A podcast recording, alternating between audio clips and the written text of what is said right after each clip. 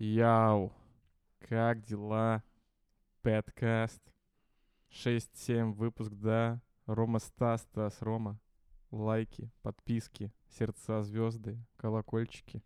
Вот это все нам ставьте. И форму обратной связи заполняйте. Раунд. Ничего себе. Здорово. Здорово.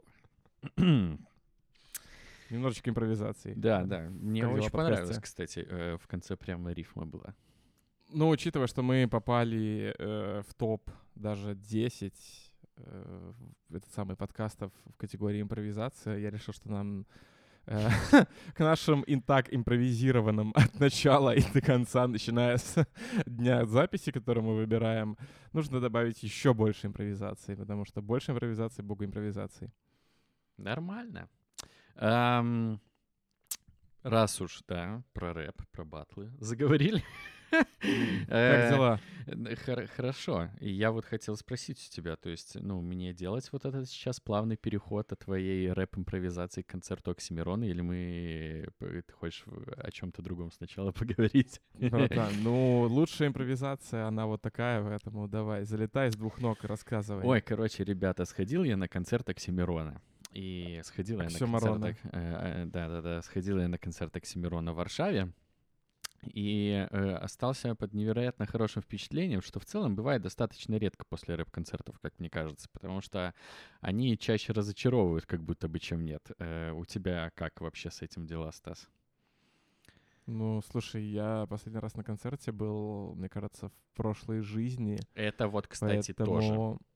Поэтому мне сложно сказать... А на тему разочарования. Ну, ты, ты, наверное, про то, что когда ты слушаешь выступление артиста, очень часто, особенно у молодых новых рэперов, то, как они звучат лайвом, не достигаем вот этого уровня, как звучат mm-hmm. их треки, слушая где-то на аудиоплатформах, да? Да, такое есть. Ну, да ладно. Эм, ты вот, кстати, правильные вещи говоришь, что на концертах не был... Э, на концерте был в прошлой жизни, здесь абсолютно то же самое. Я словил какое-то давно забытое ощущение э, долгого ожидания в толпе, э, да и просто в целом нахождение в толпе. Я вот... Когда был там, я вспомнил, а, что у нас коронавирус был, и вот снова в одном здании, э, в невероятной толкучке вокруг тебя тысячи людей, это интересный, интересный давно забытый опыт, да и в целом просто как бы еще и это накладывается на концерт, что ты ждешь артиста, вот это вот все давным-давно забылось. Гигантская очередь на вход была, Оксимирон выступал в Варшаве два дня подряд, и... Э, Я впечатлен. Это был очень интересный концерт.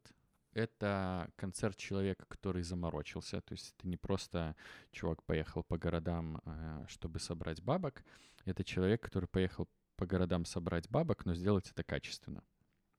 Этот человек приехал со своим светом, полностью со своим оборудованием, как я понял. Ну, то есть со всей херней. То есть я понимаю, что для обычных там, да, больших поп-групп это нормально, но у рэп-пацанов это единичные случаи. Обычно это происходит так. Как, как э, рэперы приезжают на концерт? Они приезжают и выступают. Вот, типа, вот как бы план состоит обычно из двух пунктов. Здесь чел заморочился, при этом... Э, э, Ну, он пытался создать шоу. Это в целом просто приятно. Ну, приятно находиться, когда ты понимаешь, что артист не просто приехал бабки отработать, да, пару, пару песен зачитать, а когда он, ну, э, заморочился и что-то для тебя подготовил. Ну, это как на свидание приходить, да, э, где э, твой собеседник не просто типа, ну, чё там, ёпта, а заморочился и показывает тебе шоу. Например, ну, вот по, по такой же схеме же работает «Давай поженимся», да, там же не, не зря в конце сюрприз. Я не думал, что ты в эту сторону. Я хотел сказать, что в этом плане концерт АТЛ в Прайм-холле у меня находится в топе концертов, учитывая, какое для ну, этого артиста уровень шоу был вау. Там, то есть с экраном, с визуалом, с барабанами вообще. Слушай, а я, походу, не ходил, да? Да, ты не ходил, я ходил один, и это был разджоп Петрович максимально. Ну, круто. Ну, просто сейчас обычно вот какой минимум вот есть у артистов, когда они выступают на площадке. На экране для каждой песни у них там заготовлена какая-то клевая графика, они читают рэпчики. Если у кого-то есть живой артист, круто, но это все равно скорее исключение, чем правило, да. То есть тот же ЭТЛ, там, да их по пальцам можно перечислить, кто хоть с каким-то живым чем-то выступает. По-моему, ЛСП последнее время, Корж с гитаркой, и в целом, по-моему, я вот никого особо больше вспомнить не могу. Вот, а тут как бы бы, э, извините меня, но Оксимирон даже переодевался, потому что у него как бы... Э, потому что он дива. Ну, да, ну, это рэп Мадонна, получается. Э, очень качественно. Он был в своей куртке, в которой мы все еще пытаемся понять, кто убил Марка. Он надевал вот эту вот свою безразмерную хуйню из клипа. Я не помню, как она. Она черного цвета? Нет. Он на один трек выходил в каком-то образе, который я не вкурил, но я уже забыл, на какой трек. Ну, короче. И в каком образе? Ну, там образ такой четкий был. У него очень крутые... Ну, то повествование, которое он вел через весь концерт при помощи заранее записанных таких театральных вставочек на экране, оно производило большое впечатление. Um, большое впечатление производило еще и то, что это, по сути, концерт иммигранта для иммигрантов. То есть все прекрасно понимают, почему Оксимирон делает э, World Tour, а не э, тур по Золотому кольцу России, так сказать. Ой, и... ну слушай, меня вот к этой фразе World Tour, на самом деле, я вспоминаю картинку, по-моему, у Гудима, э, это где там у него написано Metallica World Tour, а потом карты, а на карте, ну, короче, да, все, да. Кроме кучи-кучи стран. Поэтому... Я понимаю, да-да-да-да. Естественно, это World Tour называется исключительно потому, что чувак выступает везде, кроме России. Вот почему. Почему это называется World Tour. Но вот именно эта атмосфера там присутствует, и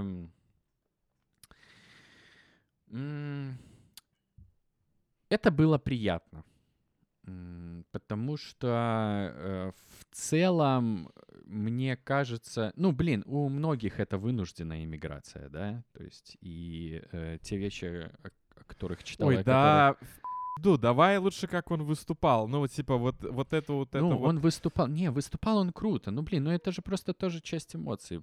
Я к тому, что, я, типа, я, было я очень прикольно и приятно, и он э, из-за этого очень сильное впечатление оставил, потому что... Э, ну, потому что было просто по кайфу. Ну, читает рэп он клево. Ну, что мне тут сказать? Типа, да, все треки прочитал вообще по кайфу. В топ, в топ-три лайв-концерта входит ли этот концерт? Да, стопудово. Ну, по впечатлениям, да? он, ну, по впечатлениям у меня он отбился очень сильно. Я прям с удовольствием бы, были бы деньги, сходил даже еще раз на такое. Вот. Ну, okay, чел, замор... чел, чел заморочился. Ну, реально было очень круто. А сколько длился концерт по времени? Сейчас я пытаюсь посчитать. По-моему, он начал читать где-то в районе восемь вечера, и мы вышли, по-моему, где-то в районе десять. Ну, я могу ошибаться. Я ну, около двух часов не... получается. Ну, что-то типа того, концерт. Да. Э, я бы не... Да, это точно не короткий концерт. Э, там была мешанина. То есть было много песен с нового альбома.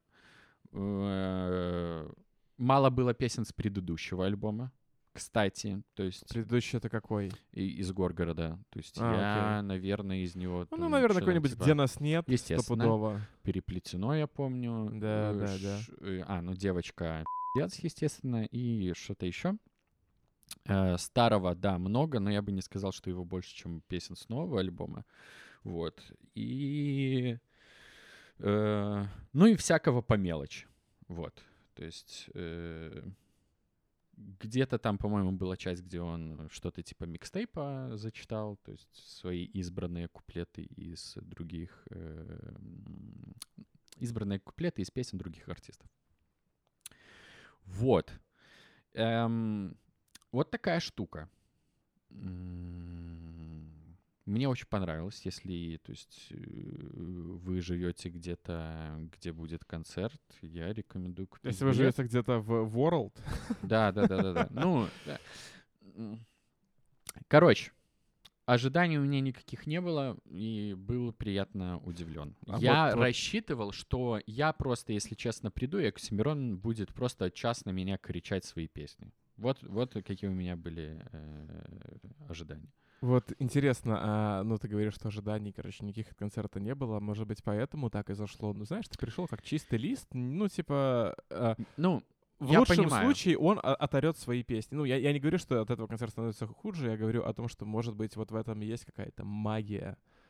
Не-не-не, там, ну, там заметно качество, вот, которого э, на других концертах я не видел. Ну, это был качественный концерт большого артиста. Вот я как могу это назвать. То есть он вот перешел, видимо, ту черту, что... просто ездить и читать рэп уже западло. Вот у меня сложилось такое ощущение. То есть мне кажется, что... Мне кажется, ему давно уже... Ну, наверное, да. Наверное, наверное. Просто я ходил на концерт с чуваком с работы, и он сказал, что вот прошлый концерт, вот после того, как вышел Горгород, он еще был в формате «чувак читает рэп». Вот. И... Ну, а Горгород, он же вышел очень-очень-очень много лет назад. Ну, в пятнадцатом году, да, но, но он-то после да. него поехал в тур на два года, и больше он с концертами не ездил. И кукухой он успел поехать, ну, типа, он там много чего успел за эти, за эти восемь лет. Ну, да. При этом видно, кстати, что он ездит с небольшой командой, то есть у него, ну, на сцене он, он на сцене он один, то есть у него нету на бэке никого... Никто там не просто не бегает по сцене, ничего не делает. Видно, что за сценой есть какая-то команда, которая, естественно, занимается там всякой техчастью. По-моему, есть какие-то видосы с концертов. И вот все. То есть раньше же он как там у него был там Порчи, еще кто-то там на бэке. Да-да-да. Вся, всей вот этой группировки замечено не было. Такая штука. Ну, я Блин, ну... кайфанул. Впечатление очень сильное. Прикольно, что еще тебе, видишь, ну, не то, что ты собирался, тебе э, выпал билетик, да? Э, э, да, скажем так, я, я выловил да, за денек. Э, за, деньги как бы были уплочены, но это как бы брался с рук у людей, которые не могли пойти. Брался он чуть-чуть дешевле. Э, в целом, конечно, ну, э, я говорю, чел, очень сильное впечатление производили чисто вот эти... эмоций, потому что мы находимся за границей. Uh-huh. Потому что он выходит и начинает... Э, он начал концерт с... Э, господи... Обращался ко всем народам, международам. Не-не-не, просто песня начала играть. Как она? Ойда, да? Э, да. Да, Ойда. Ну, а там во втором купле- куплете передаю привет из Кай прокуратуре, и он это читает со сцены и показывает соответствующие знаки в, в, в этот момент. Ну... Аудитория никак иначе не могла на это реагировать, кроме как овациями, понимаешь? И много отсылок ко всему, что происходит сейчас в нашем удивительно нестабильном регионе. Вот. Да, ты знаешь, по последним дням, в принципе, я бы не сказал, что лишь только наш регион нестабилен. Ну, это... Эта нестабильность, ну, да. Она такая... А... Вот, потому что он как бы... Где-то после второй песни сказал, что мы запустили рандомайзер и выбрали рандомные треки, и я буду их читать. Но я вам скажу честно, Оксимирон пи***т, и все треки были выбраны очень даже не случайно. Вот, которые как бы... как бы, да, чувак просто читает э, рэп, периодически говоря о важном, но при этом... Э, Как мне показалось, в девяносто процентов песен, которые он выбрал, некоторые посылы тоже оговаривались. Слушай, ну круто. Вот, вот, вот эта вот история с внезапными концертами, после которых отбилась по эмоциям, вот эта вот штука мне всегда нравится, и он мне всегда напоминает, как я сгонял на концерт Моби, и как я еще на какой-то концерт гонял. Вот у меня, у меня просто тоже были такие ситуации, когда перепадал билет, ну, то есть какое-то внезапное почему-то, внезапно пришли на концерт, и это у меня в воспоминаниях приятные эмоции, типа, блин, да, это того стоило. Ну, и я думаю, что вот именно факт отсутствия каких-либо вообще ожиданий и настроя, вот эта вот внезапность, не, не успеваю, короче, я не успевал настроиться как-то, и за счет этого впечатления были супер, поэтому классно, что у тебя так. Да, я вот сегодня еще утречком, или вчера утречком, вчера утречком совершенно случайно словил э, в Инстаграме рекламу, что Каст приезжает в Варшаву в мае, и через десять минут билеты лежали у меня уже в кармане. Посмотрим, посмотрим, что будет там. А, интересно, вообще, конечно, э, в плане публичных мероприятий возвращается жизнь, я хочу тебе сказать. Слушай, она на самом деле для нас возвращается, но типа в Европе она достаточно быстро вернулась. По сравнению с нами. Наверное. Ну, чел, я ж чисто ну, через не, призму я... себя прогоняю. Тут... Да, я понимаю, что для нас, для нас это возвращение, но это в том числе... Обидно, я не знаю, короче, как это правильно сказать. Ну, сам факт того, что, вот видишь, до нас эмоционально это только сейчас докатилось, хотя там достаточно быстро это все стабилизировалось, насколько я, по крайней мере, помню, потому что уже вроде как летом двадцать первого у меня друзья, знакомые уже гоняли по каким-то концертам в разных странах. Но за... наслаждайся, бери от этого все. Да, стараюсь, стараюсь по мере возможности. Хочется, если честно, на какого-то большого артиста еще вот в Варшаве попасть, потому что сюда много кто приезжает. Мы когда только переехали, концерт пятьдесят Cent был через пару дней буквально. Я думал, блин, я бы на пятьдесят, конечно, сходил. В Candy Shop. Да-да-да-да. Блин, ну это классно, хотя на самом-то деле это же, считай, как для наших родителей дискотека восьмидесятых, наверное, какая-то. Хотя, наверное, блин, к- я думаю, еще тоже нет, можно еще туда нет. записать. Вот когда ему будет, то есть... Если так случится, что через лет десять, пятнадцать, двадцать он все еще будет выступать, вот тогда да.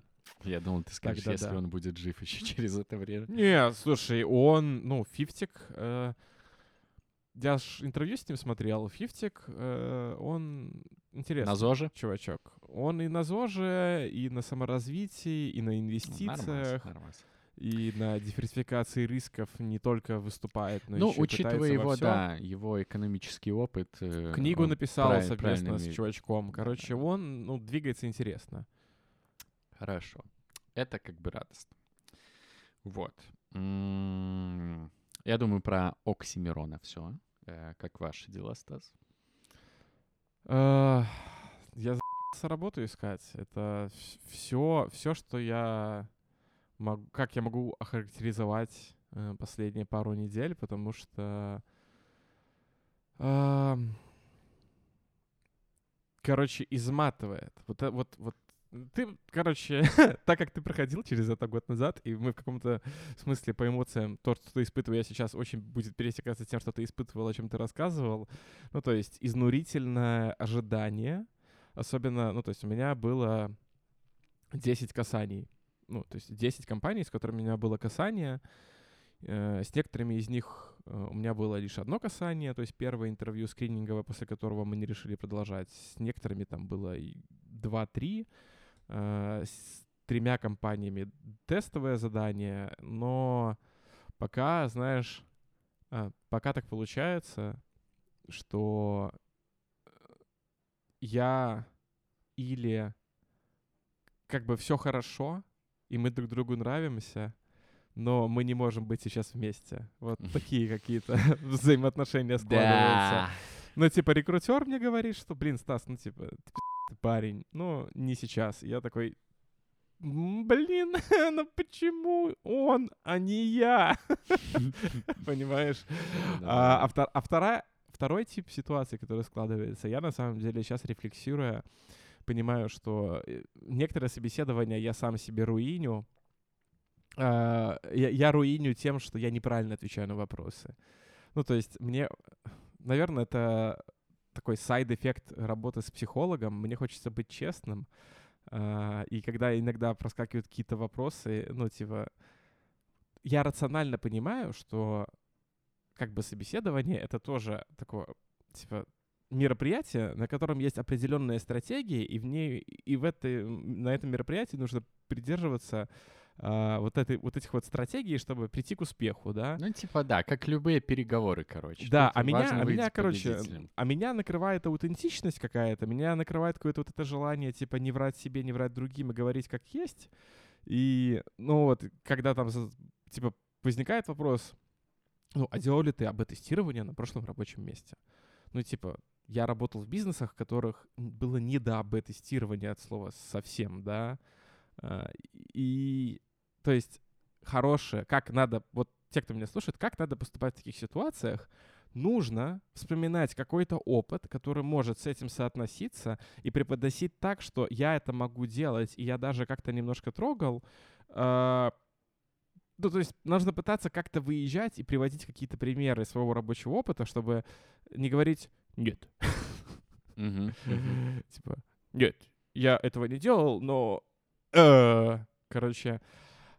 Ну, и я понимаю после этих собесов, что, ну, то есть, если бы я мог поступить по-другому, мог, но мне в моменте так не хотелось, и потом сижу расстраиваюсь, что, короче, я знал, как поступить правильно, но я так не поступил. Не расстраивайся. А... Кстати, ну, в смысле, как надо было поступить правильно. Как было поступить выгодно, скорее, мне кажется. Да. Правильно сказать. Нет, ну, что, ну правильно, ну, с точки возможно... зрения стратегии получения работы, потому ну, что, окей, ну, черт возьми, да. Мне надо найти работу, мне нужна это, работа. Это, это правда, это правда. Эм...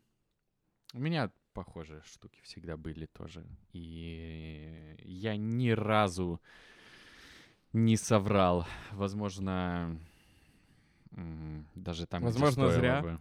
Да. Не, не, типа, что, я-то сейчас комфортно себя чувствую. То есть я не могу сказать, что зря. Видишь, тут все-таки можно как-то, да, приплести тайные смыслы. Типа, вот Рома был честным, поэтому боженька ему сказал спасибо за это. И то же самое с тобой, Стас, будет, может я быть, уверен. Ну, а... из, из десяти касаний одно было прям обидно. Ну, то есть я вышел с собеседования, закончился звонок, я сижу, я понимаю... Ну, то есть я прям знаю вопросы, на которые я ответил так, что... Чел на меня посмотрел, типа, бро, ну, типа, камон. И я даже во время того, как говорил ему что-то, я уже, знаешь, я говорю, а в голове внутренний голос такой, no! Типа, ты же мог сказать вот это. Ты чё взял вот эту книгу, а не вот эту? Ты перепутал эти самые плейбуки, как отвечать на этот вопрос, короче. Да. А, не, понимаю, блин, да, Стас, да, господи, вот даже если брать твой пример с эй би тестированием, для, да, для кого-то это может быть там супер критично важно, но, блин, эм... ну, есть много других сильных сторон, из-за которых можно брать спеца, и тут задача уже как бы интервьюера э, разобраться. Сто э, процентов. Ну, какой-то же скилл, он может быть легко обучаемым, даже тоже эй би тестирование. сто процентов. Я понимаю, что там, да, какой-то суперспец по эй би тестированию сейчас придет ко мне и скажет, ну, ты охерел, это типа тяжкий труд. Я уверен, что это так. Но на каких-то базовых... Ну, всему можно научиться, и... Ну, это короче, вот, вот... мне кажется, извини, что я тебя перебиваю постоянно, не, не расстраивайся из-за этого. Как бы... yeah, uh, у меня просто вот как раз был интересный разговор с... Я сейчас делаю тестовую в одну компанию, и во время собеседования один из, получается, нанимающих менеджеров, он очень классно сказал, мне понравилось, я прям кайфанул, да. Uh, один из вопросов, который я постоянно задаю на собеседованиях, это опишите своего идеального кандидата. Ну, то есть кто идеальный продуктовый менеджер на эту роль? Mm. И мне парень ответил, он, он, он сказал, ну, мы считаем, что продакт-менеджер — это типа архетип, архетип героя, ну вот по Кэмпбеллу, да, который отправляется в путешествие, как Люк Скайуокер, короче, который должен пройти через угу. свою вот эту вот какую-то там... И поцеловать сестру. Да-да-да. Да. Вот. И, ну, и при этом вот он вот и сказал вот эту мысль, о которой ты говоришь ты, что... Всем, ну, вроде как, уже давно понятно, что хард-скиллы, при условии, что человек обучаем и у него есть мотивация, хард-скиллы надрочить можно и даже очень быстро. Да, поэтому тут гораздо важнее, как человек мыслит, что у него с софтами и куда, куда он идет, короче говоря. Вот он так сформулировал, и мне вот понравилась такая аналогия. Поэтому, да, я еще как герой в своих поисках, но Это изматывающий экспириенс. Никому не рекомендую зимой две тысячи двадцать третьего года, если вдруг появится машина времени, и вы захотите вернуться в какой-то год и в этом году искать работу, не рекомендую начало две тысячи двадцать третьего. В начале двадцать второго тоже, кстати. Да, я думаю, в принципе, знаешь, типа вот, ну, вот в будущем, когда появится машина времени, да, человек, который будет ее программировать, он перед тем, как дать доступ к ней, он должен запрограммировать конкретные time periods, да, типа, вот сюда нельзя. Не потому что, типа, это вы же там что-то сломаете, а потому что не надо, вам вы не хотите. Последние вот три года будут в бане просто. Знаешь, человек будет скроллить года такой, э, я не знаю, там, типа, две тысячи девятнадцатый, две тысячи двадцать шестой, такой, так, подождите. Ты только что создал э, черный рынок дат э, в каком-то будущем. Вот. Это, короче, это, короче, то, чем я сейчас живу, но мне придает энергии и бодрости, как я уже говорил заранее, ну, в прошлом выпуске, что я прохожу GoPractice, и я его почти заканчиваю, и то, что этот курс помогает мне, скажем так, держаться в тонусе, и вообще, если наш подкаст вообще продуктовые менеджеры какие-нибудь слушают, люто рекомендую. Я тебе, кстати, могу поделиться с тобой в этом курсе. Есть классная тема. После прохождения главы этой главой можно поделиться с другом, как такая реферальная программа с целью сконвертировать дальнейшую покупку. Могу с тобой чем-нибудь поделиться, потому что прям топчик. Ох уж эти продуктовые уловки в продуктовых курсах. Да. Вот как-то так. Ну что, мы перейдем к... вишенки на торте наших выпусков, последних, чтобы еще один да? выпуск назывался The Last of Us. Да. Lust of Ass. Да, потеря задницы. Я... Так, я... Вот дежурная фраза. Если вы еще не досмотрели сериал «Одни из нас», The Last of Us, хотите досмотрите, а потом... кликайте на тайм-код. В описании к этому выпуску мы в тайм-коды добав- добавляем тайм-коды, к слову. А если вы посмотрели, слушайте дальше. А если вы не собираетесь смотреть, ну, делайте, что хотите. Будут спойлеры, причем даже к продолжению этого сериала, поэтому будьте готовы. Они уже были. Я вынужден признать, что по мере развития этого сериала он для меня все-таки утратил утратил что-то. Так, нет, давай я ремарочку сделаю. Мы досмотрели сериал Last of Us. Последняя первый серия сезон. Вышла. Да, первый сезон. Последняя серия первого сезона она вышла, мы все посмотрели, и сейчас мы, так сказать, кинем взглядом на весь тот путь, который прошли два героя э, за вот эти девять серий. Станислав, наверное, хочет отойти поссать по нашей уже новой э, традиции а, подкаста. Нет, э, это новая рубрика, она называется «Собака б***бит», и нужно закрыть клетку, чтобы она б***ть перестала. Поэтому я сделаю хлопочек. Не, я сейчас просто давай что-нибудь расскажу, пока ты ходишь. Э, так вот.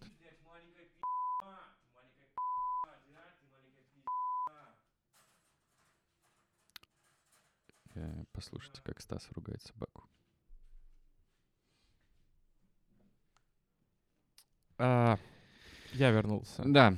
Uh... Но вот сейчас uh, наступает самый сложный этап записи подкаста, потому что собака проснулась, и ей хочется страдать хуй. Так вот. Я, я, ты, ты, я, me, you, you and me. Кто накинет первый? Да, хз. Давай я накину первый. Я хотел, то есть, как будто бы где-то с шестой серии формула того, что сериал должен еще раскрывать мир, она все-таки сыграла злую шутку. То есть мое ожидание, короче говоря, то есть, о чем я говорил в предыдущих выпусках, что сериал, работает, как мне казалось, работает, потому что он, помимо того, что фокусирован на Элли и Джоли, еще показывает весь этот мир, и это круто. Но учитывая те арки, которые происходили по мере развития сериала, да, это арка с каннибалами, это финал, это арка, ну, совмещенная на самом деле, то есть вот каннибалы, ранение Джоэла, вот это вот все, вот там вот как будто бы должен был быть максимальный фокус на их взаимоотношениях, на этих персонажах, и вот чтобы вот к ним проникнуться. А в итоге арка с ранением Джоула превратилась в Left Behind, предыстория, что случилось с Элли. Серия с каннибалами, как мне показалось, финал за счет того изменения, которое они сделали, был менее таким, типа, трогательным. А то, что последняя серия длится сорок с чем-то минут, из них половина — это история рождения Элли. Как бы... Вы чё, нахуй? Вот, вот мои эмоции как бы от этого. Как-то так, если очень-очень коротко. Да, ты говоришь правильные вещи, Стас. И в частности про отношения и то, как они раскрываются между героями в последних сериях после середины сезона. Начну так. Значит, так, пошла глубочайшая аналитика. Смотрите. Мы первые, вот когда мы обсуждали первые серии, мы постоянно хвалили этот сериал тем, что он очень достоверно показывает игру, и в частности первые две серии — это просто, ну, эталон игровых экранизаций и вообще шик, и это правда. Следующие серии с этим тоже справляются, но если мы вспомним игру и те... размышления, которые она давала э, после ее прохождения, тут начинают уже, короче, пути расходиться. Э, в частности, с чем, как мне кажется, не справляется сериал. Э, первое, это то, о чем ты сказал, это вот укрепление взаимосвязи Джоэла и Элли. И в частности, да, это то, о чем ты говорил, вот когда Джоэл получает ранение, когда Элли оказывается в тяжелой ситуации, и Джоэлу э, приходится ее искать и спасать. Вот на этом моменте происходит какой-то разлом. И почему игра в этом... Игра с этим справилась, как мне кажется, а сериал нет? Э, во-первых, потому что э, ты к этому моменту все-таки уже часов пятнадцать просто э, провел с этими персонажами. Во-вторых, потому что на моменте ранения Джоэла игра меняется на сто восемьдесят градусов. То есть если до этого ты играл за защитника здорового мужика, который, эм, ну, у которого есть прямая задача защищать, то вот происходит слом, и ты начинаешь играть за м- маленькую защитницу поневоле, которая как бы э, защитницей быть не должна, и ты занимаешься выхаживанием эм, с- своего... Защитник. Защитника, да. И вот как бы на этом моменте появляется вот эта связь, как мне кажется, большая, которая окончательно укрепляется, когда уже Джоэл возвращает себе э, вот эту роль, возвращается за ней в село этих э, каннибалов, математиков. Вот, и... Э, далее они уже идут к своей финальной миссии и т.д. и т.п. Вот это, это не... Там еще интересный момент, на самом деле, о котором я не думал, что на самом-то деле, когда игра только вышла, и ну, сериал пытался, короче, это передать. А, ну, вот представь, что ты ничего не знал про Last of Us. Когда ты начинаешь играть за Элли, появляется же, ну, типа, мысль на мгновение, что он может не выжить. Ну, то есть раз игра передала управление другому да, персонажу... Да-да-да, стопудово. Вот. А там вот же сериал... такое есть. То есть там, по-моему, первая сцена, когда ты играешь за Элли, это охота. Да-да-да-да-да. И вот ты не именно. знаешь, ты возвращаешься, ну, с едой себе похавать, или ты возвращаешься к Джоэлу. Да, да, вот этот момент. И еще, вот вторая причина, почему, мне кажется, у сериала есть проблемы. У меня нет ощущения, что они шли год. У меня его нет абсолютно. И я не знаю, это у меня... Ну, мы с Полиной это просто обсуждали. Я сейчас тут, возможно, даже ее цитатами какими-то говорить буду. Э, из-за ландшафта э, Соединенных Штатов э, не очень понятно, же, это менялись времена года, или они просто в горы заходили, и поэтому там снег был. Локации есть, менялись, да? Да, да. Ну, реально. Э, плюс это все длится девять серий, которые, на самом-то деле, как казалось, не очень-то и длинные. И у меня не было ощущения, что они очень много времени провели друг с другом. Если я не ошибаюсь, даже в сцене вот этой смены ролей в, в игре Джоэла, по-моему, ранили зимой. А, нет, его ранили весной, и как вот. раз, то есть, а, залез да. был в... Ой, нет. осенью. Его ранили осенью, осенью и замес да. был в том, что менялась погода, и вот сразу же началась зима. Да, потому что, насколько я помню, в игре Last of Us э, вот эти главы, они меняются гигантским титром, который показывал yeah. время года, которое сейчас наступило. И Джоэл получал ранение осенью, там был типа темный экран, и появлялась типа зима. И э, херак уже типа Элли там что-то там на охоте зимой. И ты понимаешь, что оказывается эта девочка его выхаживает уже несколько месяцев, по всей видимости.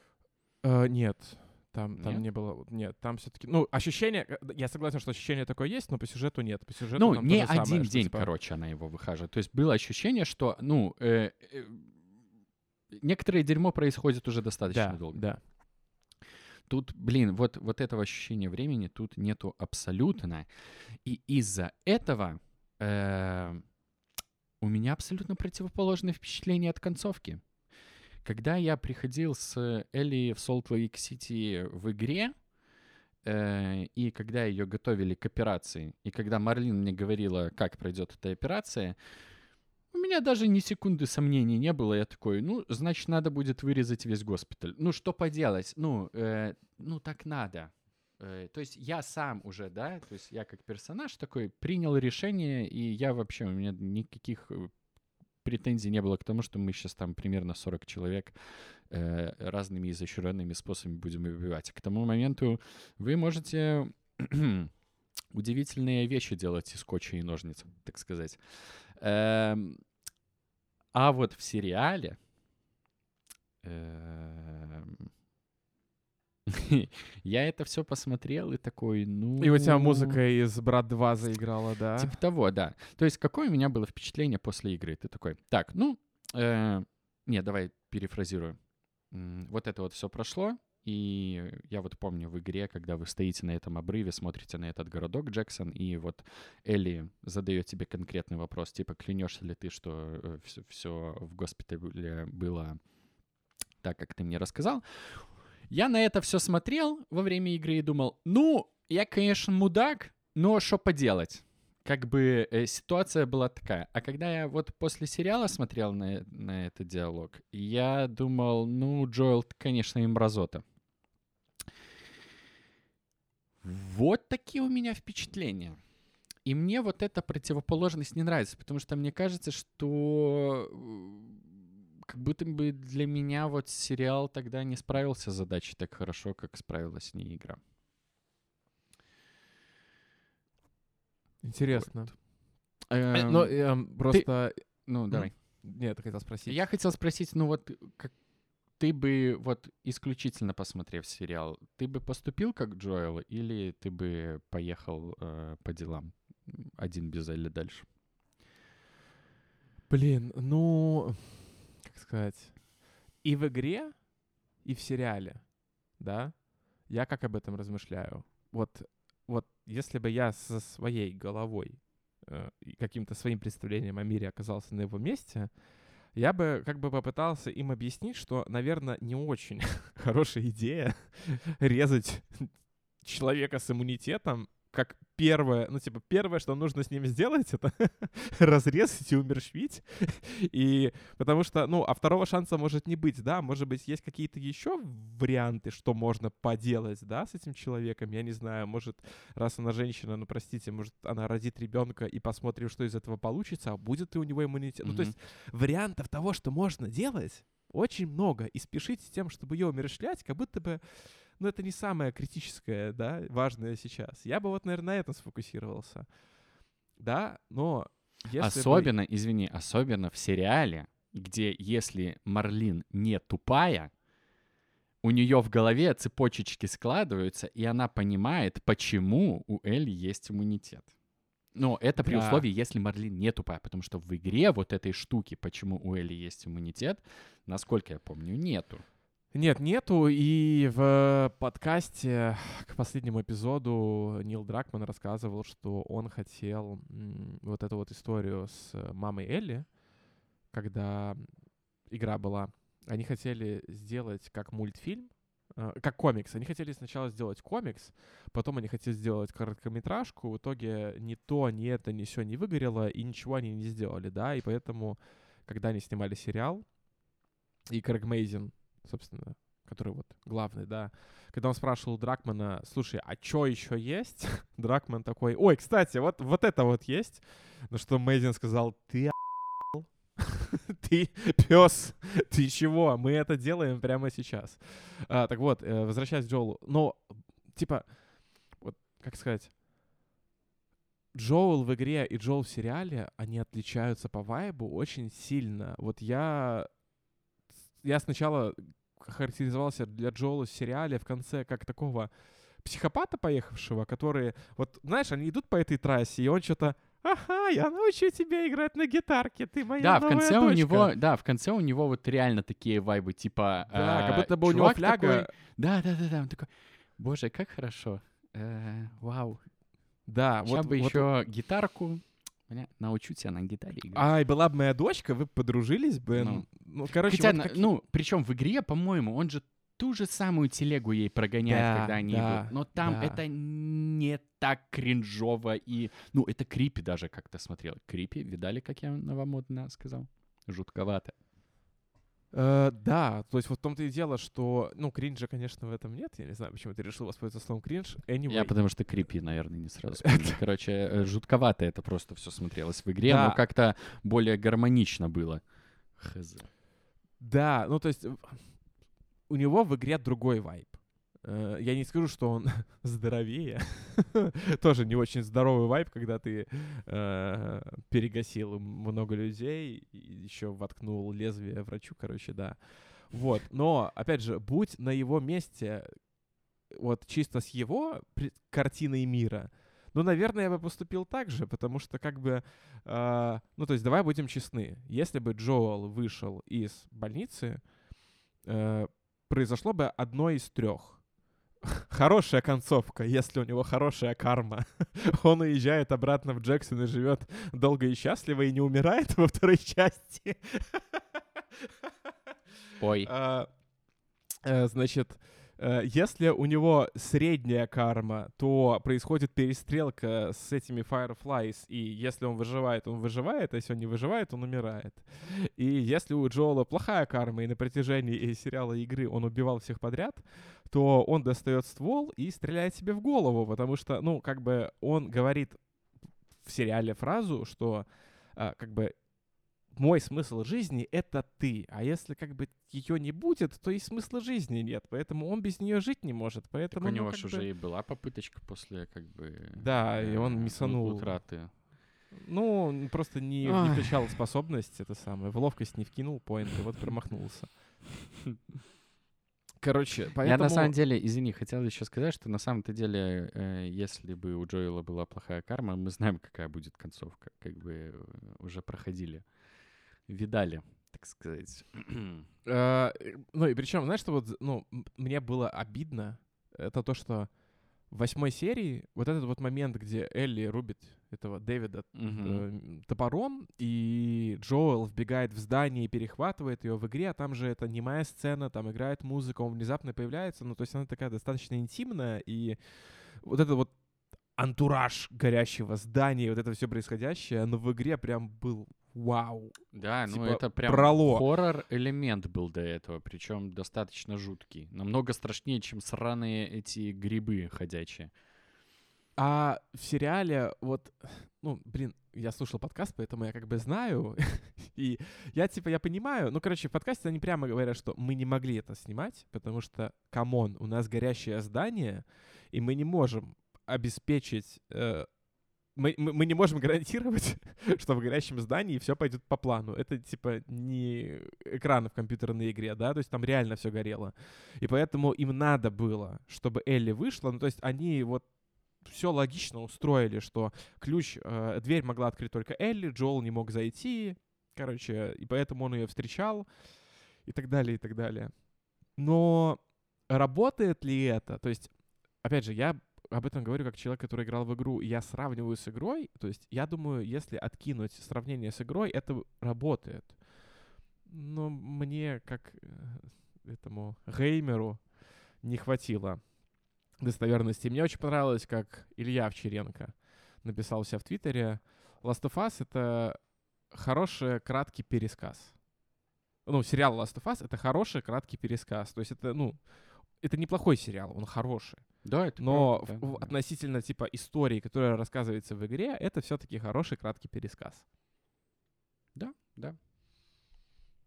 Сколько мы в игру, мы игру проходили? двадцать-тридцать часов? Сколько она? Не, она же короткая, она типа часов шестнадцать, по-моему. Есть же великолепный сайт, который называется How Long to Beat. И прямо сейчас в лайв режиме записи подкаста я вам скажу. Я вот просто вспоминаю э, игру еще саму. И пятнадцать. Она очень же хорошо вот э, справлялась с этой функцией, когда ты начинаешь за Элли играть, потому что обычно, когда происходят такие резкие смены главных персонажей, ты чаще плюешься, чем радуешься. Но в игре это было окей, потому что на тот момент вы уже к этим персонажам как бы э, прониклись, и тот факт, что ты играешь за него, чтобы защитить Джоэла, он еще сильнее вот помогал тебе, типа, да, я занят хорошим делом. Чего, например, я сейчас абсолютно не чувствую, когда играю в God of War Ragnarok, и мне приходится играть за пацана. А ты играл в God of War две тысячи восемнадцатого года? Да. Хм, интересно. Ну, там у меня вообще, ну, к пацану в первой части у меня претензия только одна, когда у него в конце игры начинает фляга свистеть, потому что он чувствует безнаказанность. Но это, это как бы так задумано. А здесь, в Рагнарёке, меня немного подбешивает, что мне нужно играть за персонажа, за которого мне, если честно, и не очень хочется, хотя в целом, как перс, Атрей мне импонирует.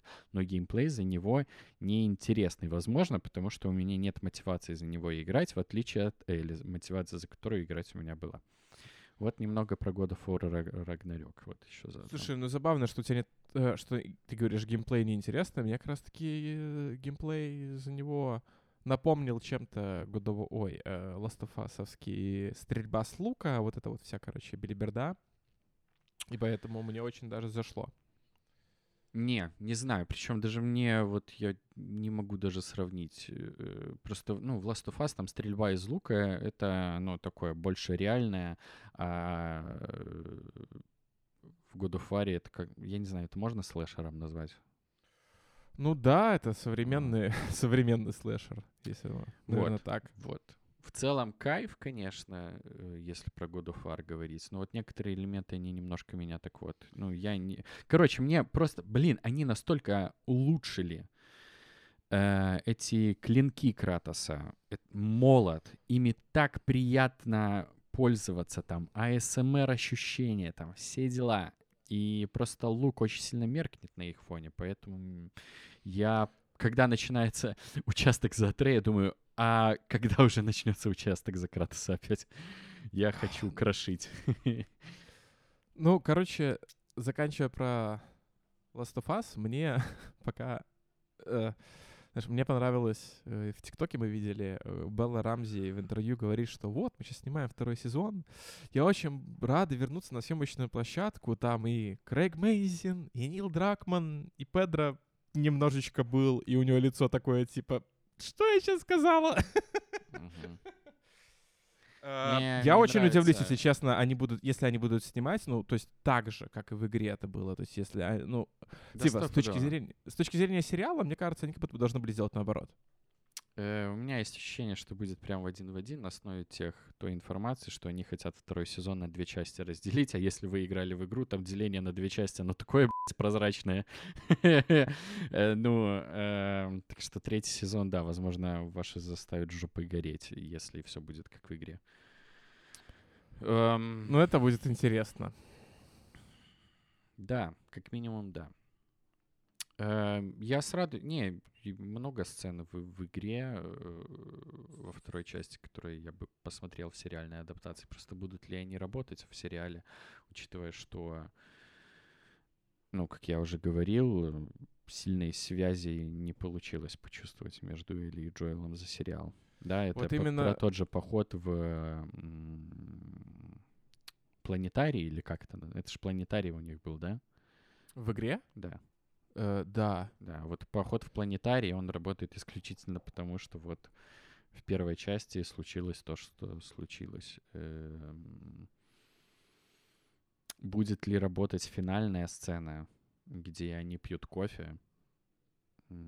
А эта Во... сцена, мне кажется, меня до сих пор за яйца держит. Вообще, ну, интересно, как они экранизируют свадьбу Джоэла и Элли. Да, учитывая, что все их как э, сына и дочь воспринимают. Да. Много на чего хочет посмотреться, особенно на то, как э, Билл... Сара родится. Не-не-не, блядь. Я так на серьезных щах хотел заехать, а ты такую, такой главный спойлер. Я хотел сказать, что, ну, когда на свадьбе Джоэла и Элли Билл появится в синем ВДВшном берете и скажет: «Не дождался ты меня, Джоэл». Ой, все. Много интересного будет во втором сезоне. Так, кстати, сегодня Тед Лассо третий сезон выходит, вышла первая серия. О, слушай. Я но... не смотрел еще, но я очень рад, что графики подстроились так, что у меня теперь опять есть сериал, который я буду смотреть раз в неделю.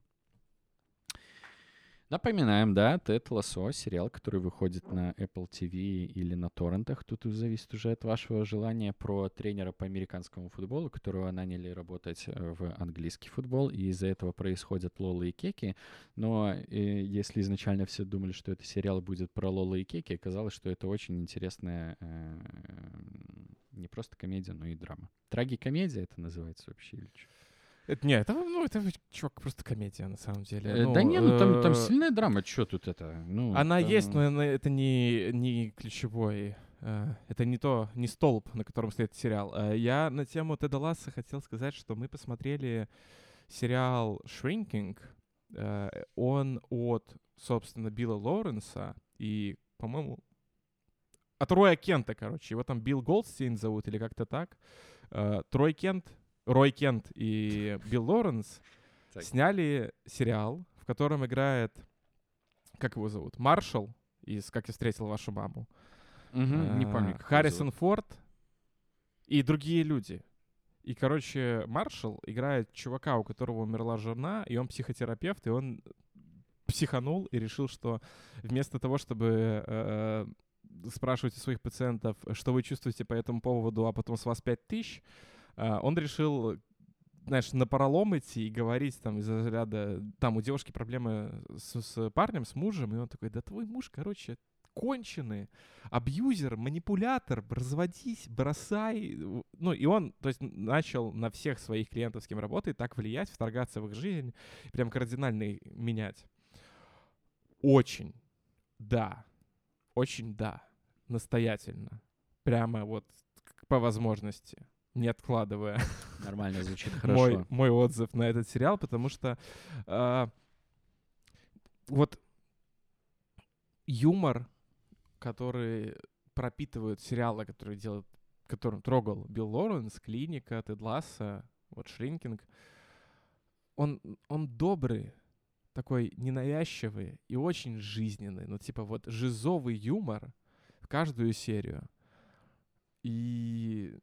Ну, я не знаю, о, с очень большим кайфом смотрим, да, то есть э, наша жизнь сейчас, она выглядит таким образом, что, ну, Last of Us смотрели, естественно, но кроме Last of Us, три сериала, которые мы смотрим в течение недели.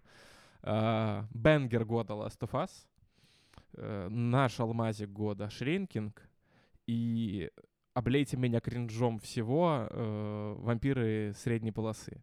Вот. Погоди, мы вот а волнах. Бенгер года — это ты из-за той сцены с э, гэнгбэнгом, да, и Элли, и двадцатью э, грибами. Я правильно понимаю? Все верно, да.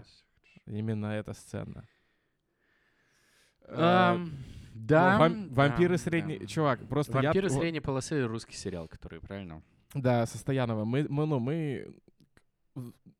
Интересно, что я об этом никогда не говорил в подкасте, как будто бы, но вот в две тысячи двадцать первом году с Марго, с появлением Кинопоиска активно в жизни, э, мы начали все больше погружаться в такой интересный жанр, э, русскоязычный кринж, да, ну вот сладкий русскоязычный кринж. Это «Пищеблок», это «Топи», Это вот сейчас «Вампиры средней полосы». А чё кринж? Вроде же все хвалят. Я хз не, просто, но бро, обычно а, отзывы положительные. Хорошие. Ну, то есть я не говорю, что это плохие сериалы, но просто структурно и по актерской игре вот почему-то так происходит, что вот пять серий хорошо, а потом хуй, и вся серия. Вот мы вчера смотрели, ну вот реально второй сезон почти весь, он хороший. Но последние две серии, мы вчера их посмотрели, и мы не могли, ну, прям успокоиться от того факта, что мы смотрим, и такие, какого черта? Ну, то есть, и там градус кринжа, типа, от сцены к сцене, он повышается, да, то есть в какой-то... Там, там была какая-то сцена, которую я уже даже не помню, но она у меня в голове отложилась, что вот есть гора Олимп, а есть гора кринж, да, и, и там вот сидят боги кринжа. И вот, вот то, что было в этой сцене, и персонажи этой сцены, они как боги кринжа. Эм, тоже рекомендую. Типа, не могу не рекомендовать. Очень хорошо. Очень кайфово. Но... Фак. Так, «Мандалорцы» ты не будешь новый сезон смотреть, да? Не, к черту его. Угу. Ну, поглядим, может быть. А, рубрика «Мне нужно достать нитки из рта собаки». Человек собаку завел, да, ребята? Понимаете, какие у него новые активности появились? Это такая проблема, на самом деле. Вот это вот, вот это вот привычка щенков. Короче, у нас куча... игрушек, которые тряпичные, ну, короче, нитки торчат отовсюду. Uh-huh. Ей очень нравится выдергивать по каждой ниточке. Прям вот, знаешь, ювелирная работа. Ей хочется эту ниточку вытянуть, потом эту ниточку вытянуть, потом эту ниточку вытянуть. А как бы плохо может кончиться, если она сожрет какую-нибудь из, из этих ниточек. Но при этом это единственный способ сейчас ее деактивировать, чтобы мы с тобой могли продолжать хоть как-то говорить и закончить этот выпуск. Я тебя понял. Две темы еще есть. Ну, можем пробежаться по ним быстренько, бегленько. Давай. Или залить Блиц. хер. Блиц. чат джи пи ти четыре, который вышел сегодня. Ой, Будь да, здоров. Я еще не смотрел. А, а он недоступен тебе, он доступен только избранным. Но вообще сам факт... Чувак, мы движемся в... Мы движемся в сингулярность, и скоро нас заменят.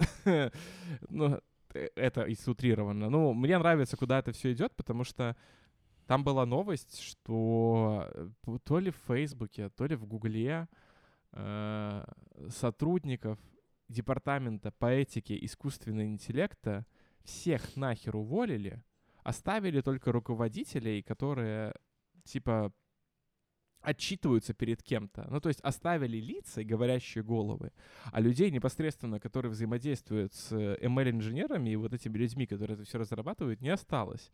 И поэтому гарантировать этичность искусственного интеллекта никто не может. А учитывая, что он уже, ну, достаточно... как на английском говорится, biased, да, в сторону определенных взглядов. Очень прикольно. Но спасибо тебе и твоему польскому номеру телефона. Я поигрался с чат джи пи ти, и это восторг. Я, ну, я прям кайфую. Я чувствую, что я сейчас буду делать тестовые и как чит-код, знаешь, типа. Так, ну ладно, с чатом понятно. А второе, что ты хотел? Второе, это то, что... Какая была веселая пятница у стартап, стартап-тусовочки.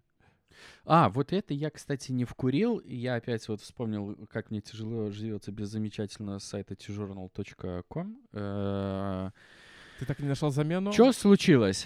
Э-э- не, не нашел. Мне категорически важно, чтобы там были комментарии. Вот, и такой альтернативы нету. Вот, поэтому я читаю новости, где попало, и никакой хорошей аналитики на тему, почему закрылся Silicon Valley Bank. Да. Да, я правильно назвал? Я не заметил, и мне даже стыдно немного, что так Слушай, получается. Ну если очень упрощенно, опять же, тоже я не могу претендовать на то, что я расскажу все достоверно, но упрощенно суть такая, что э, банк выдавал... Банк хранил деньги стартапов, э, и все эти денежки банк переводил в бумажечки, которые позволяли эти, на эти, эти деньги увеличивать с течением времени. А, и случилось такое, что в Соединенных Штатах подняли процентную ставку. И за счет того, что подняли процентную ставку, люди в стартап-тусовочке начали стрессовать и говорить, что, ребята, надо срочно выводить деньги из банка. Все ломанулись такие, что, ой, что-то произойдет, надо доставать деньги из банка. А так как денег нет, то... то все. Это, ну, типа, люди пошли в обменник покупать доллар. Вот, вот очень mm-hmm. упрощенно. Да, я понял. Если я не прав, если есть люди, которые нас слушают, которые лучше разбираются, пожалуйста, да. Я еще оставлю ссылку на какую-нибудь англоязычную статью, которая лучше, чем я, объясняет. Но очень упрощенно это выглядит вот так. То есть люди в один день... То есть, грубо говоря, в один день случилось так, что у банка нет денег, чтобы тебе их отдать, потому что, ну... эти деньги как бы сейчас не хранятся как деньги, а еще из-за того, что люди пришли эти деньги забирать, то они не могут тебе их вернуть. И вот такая ситуация. Понятно. Короче, случился мем «Инвестировал в говно». Э, Слушай, окей. ну как бы э, случился мем страшнее, потому что ну, по, по факту это что случилось, то есть люди три дня с, с вечера пятницы по утро понедельника, да, жили в этой неопределенности, где по факту у них нет денег, и им нужно думать, как им выживать в ближайшее время, да. Но правительство всех спасло. Банк этот, короче, взяли под ручки и начали с ним работать, исправлять ситуацию. Но фактически что произошло-то, это долг банка выкупили. Ну, то есть, пуз... ну, происходит то, что происходит всегда, пузырь накапливается, и как бы это еще отскочит. То есть, скорее всего, это только первая шашечка в домино, и еще будут какие-то вот интересные штуки дальше происходить, да, поэтому м- в интересное время мы живем. Помнишь, как в две тысячи восьмом году курс скакнул? Вот как будто бы вот что-то такое нас ждет. Ой, нашли, чем удивить белорусов, так сказать. Эм... Да, да, да. Ой, да когда он только не скакал-то.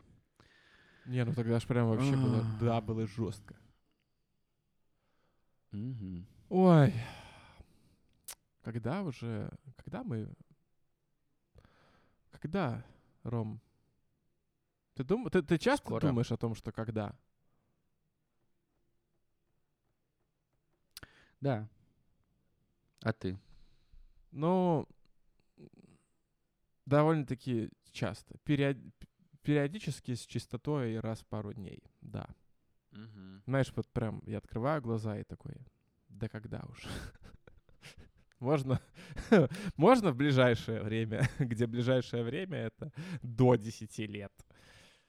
Угу. Хотя я тут уже сделал предсказание про две тысячи девятнадцатый — две тысячи двадцать шестой, поэтому...